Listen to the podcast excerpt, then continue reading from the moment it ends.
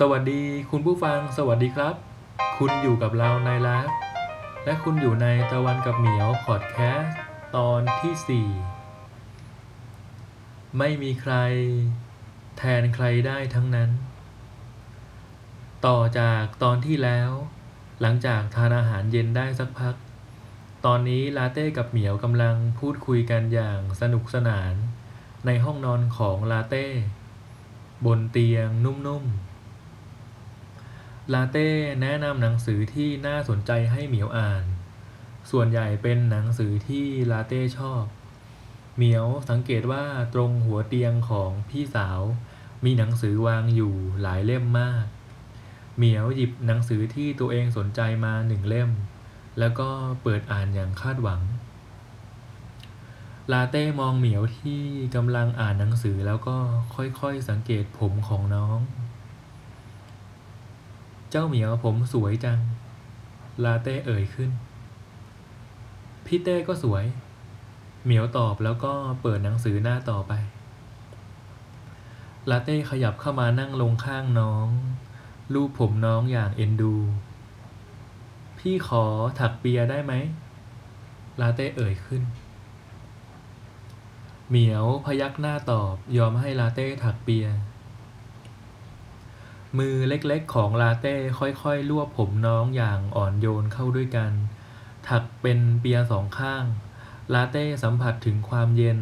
แล้วก็น้ำหนักของเส้นผม สายตาของเธอเข้าใกล้เส้นผมของน้องทีละนิด ผมหอมจัง ลาเต้สูดหายใจเข้าเบาๆ แล้วก็บอกน้องว่า ถักเปียเสร็จแล้วนะ เหมียวหันหน้ามาขอบคุณ แล้วก็หอมแก้มพี่สาว ลาเต้หลบสายตาแล้วก็ ลาเต้หลบสายตาน้อง นิ่งไปสักพักด้วยความรู้สึกเขินอาย น้องขยับหน้าเข้ามาใกล้ ลาเต้ยื่นมือออกไปแล้วก็หยิกแก้มน้อง ได้หยิกแก้มแล้ว ลาเต้บอก เพราะว่าตอนที่อยู่ร้านหนังสือ เธอไม่ได้หยิกแก้มน้อง ขอหยิกด้วย เหมียวขอหยิกแก้มพี่สาวบ้าง ทั้งคู่หยิกแก้มกันอย่างเบามือ ดูน่ารักมาก ยอมแล้ว เหมียวเอ่ยขึ้นด้วยรอยยิ้ม มือน้องค่อยๆ ปล่อยจากแก้มของพี่สาว ลาเต้มองรอยยิ้มของเหมียวที่กำลังโดนตัวเองหยิกแก้ม แล้วลาเต้ก็แก้มแดงขึ้น เจ้าเหมียว ลาเต้เอ่ย เอิมไม่มีอะไรหรอก ลาเต้ชวนเหมียวคุยต่ออีกนิดหน่อยแล้วก็เข้านอน ทั้งคู่หนุนหมอนคนละลูกกัน แต่ห่มผ้านวมผืนเดียวกัน ห้องนอนมืดสนิทเพราะลาเต้ไม่ชอบเปิดไฟหลีไว้ เธอชอบห้องนอนที่มืดสนิท เพราะรู้สึกว่าสงบ เหมียวเองก็ชอบด้วย เหมียวนอนพลิกตัวมากอดลาเต้ ทั้งสองบอกฝันดีต่อกันแล้วก็นอนอย่างสบายใจ คืนนี้ลาเต้รู้สึกอบอุ่นกว่าทุกคืน เพราะมีเหมียวนอนกอดตัวเองอยู่ ลาเต้ยังไม่หลับและกำลังนอนคิดบางอย่าง เกี่ยวกับเหมียว ตะวันเคยเล่าเรื่องของเหมียวให้ฟังในวัยเด็ก เหมียวได้รับการดูแลจากคุณปู่และคุณย่า เนื่องจากแม่ของตะวันกับเหมียวเสียชีวิตหลังจากที่เหมียวเกิดได้ไม่นาน พ่อที่ต้องทำงานไม่สามารถดูแลลูกทุกคนได้ พ่อทะเลาะกับน้องชายของคุณแม่ที่เสียไป ผลที่ตามมาคือตะวันถูกเลี้ยงดูโดยคุณพ่อ ส่วนเหมียว คุณปู่กับคุณย่าเป็นคนรับไปดูแลเอง ตั้งแต่เหมียวจำความได้ เธอก็อยู่กับคุณปู่คุณย่าแล้ว นานๆทีพ่อจะแวะมาหา พอเธอยิ่งโตขึ้นพ่อก็มาหาน้อยลง เพราะพ่อ เพราะพ่อต้องทำงานหนักทำให้วัยเด็กของเหมียวแทบจะไม่มีพ่อกับพี่ชายอย่างตะวัน อยู่ในความทรงจำเลย ต่อมา เหมียวสอบเข้าโรงเรียนมัธยมเดียวกับตะวัน จึงย้ายมาอยู่ด้วยกัน กับพี่ชาย นั่นเป็นครั้งแรกที่น้องต้องอยู่ห่างคุณปู่กับคุณย่า ตะวันดูแลเหมียวเป็นอย่างดี แต่เหมียวก็ยังไม่ได้เจอพ่อ เพราะพ่อต้องทำงานต่างจังหวัดและต้องเดินทางอยู่แทบจะตลอดเวลา จนถึงปัจจุบัน เหมียวสอบติดมหาวิทยาลัยเดียวกับตะวัน และย้ายมาอยู่กับตะวันอีกครั้ง แต่ก็ยังไม่ได้เจอพ่อเลย ตะวันเคยคิดว่าการที่เหมียวเข้าเรียนที่เดียวกับตัวเอง จริงๆไม่ใช่เพราะอยากเจอตะวัน แต่อาจเป็นคุณพ่อ เหมียวอาจจะอยากเจอพ่อมาตลอด ตะวันคงเข้าใจความรู้สึกของน้องดี จึงเล่าเรื่องนี้ให้ลาเต้ฟัง น้องเหมียวไม่เคยสัมผัสแม่ ไม่มีแม่อยู่ในความทรงจำแม้แต่ใบหน้าก็นึกไม่ออก น้องกำลังไล่ตามสิ่งที่ยังเหลืออยู่ นั่นคือพี่ชายอย่างตะวันและคุณพ่อ เพราะว่าไม่มีใครสามารถแทนใครได้ เหมียวเคยกอดตะวันแล้ว แต่ยังไม่ได้กอดพ่อ ลาเต้พลิกตัวนอนตะแคงไปทางเหมียว เธอกอดน้องสาวแล้วก็ลูบหลังน้องเบาๆ เจ้าเหมียวไม่ตอบโต้อะไร ดูเหมือนน้องจะหลับไปแล้ว ลาเต้เองก็เริ่มง่วงมากขึ้น เธอนอนกอดน้องแล้วก็หลับอย่างผ่อนคลาย เช้าวันรุ่งขึ้น ตัดฉากไปที่ฝั่งของตะวันบ้าง เวลาในตอนนี้ประมาณหกโมงครึ่ง ตะวันตื่นนอนตั้งแต่เช้าเป็นปกติ ตะวันมักจะพับผ้าห่มให้เรียบร้อยหลังจากที่ลุกจากเตียง ล้างหน้า แปรงฟัน ดื่มน้ำหนึ่งแก้ว ก่อนจะลงมือทำอาหารเช้า ด้วยความที่เป็นพี่ชาย ตะวันทำทุกอย่างให้เป็นระเบียบเสมอ เพื่อดูแลตัวเองแล้วก็น้องสาว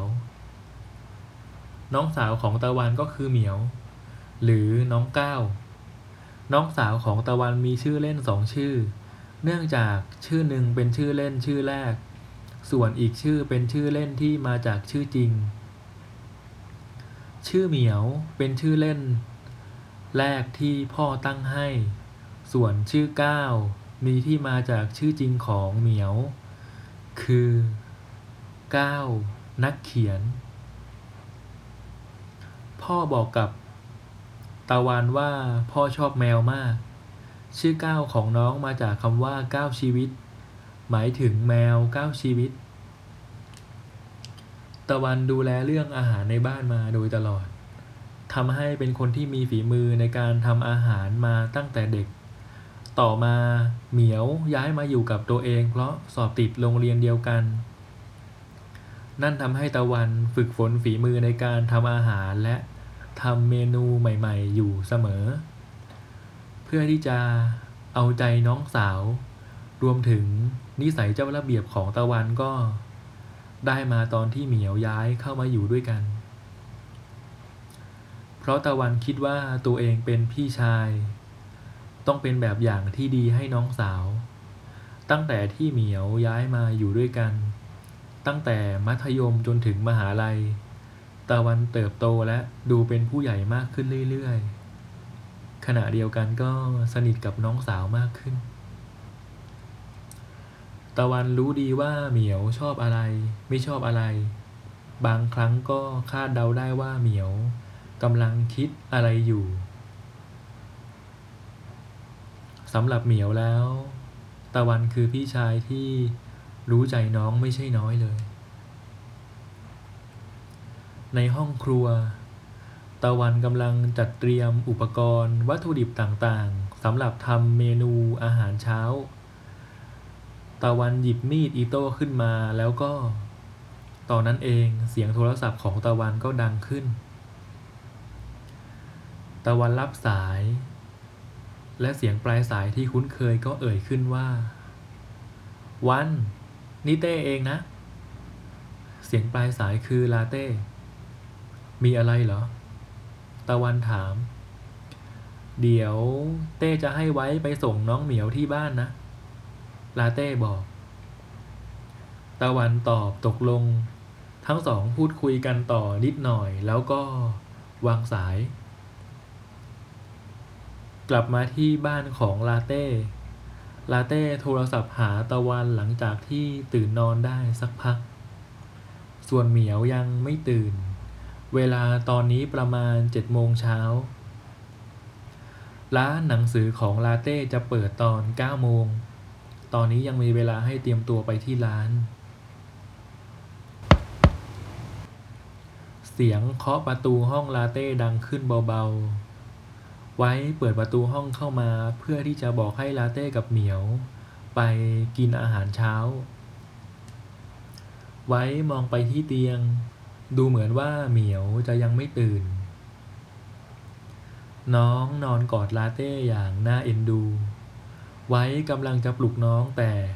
ลาเต้ยกนิ้วชี้ขึ้นป้องปาก เป็นสัญลักษณ์บอกว่าอย่าปลุก เธอลูบหลังน้องเบาๆ มองใบหน้าน้องตอนที่กำลังหลับ ดูน่ารักไปอีกแบบ ไว้ ลาเต้เอ่ยขึ้น ขอเวลาสักห้านาทีนะ ให้น้องนอนอีกหน่อย ลาเต้บอกไว้ มือเล็กๆของเธอ ลูบหัวน้องอย่างอ่อนโยน พี่วัน พี่วัน เหมียวละเมอขึ้น มากอดหน่อย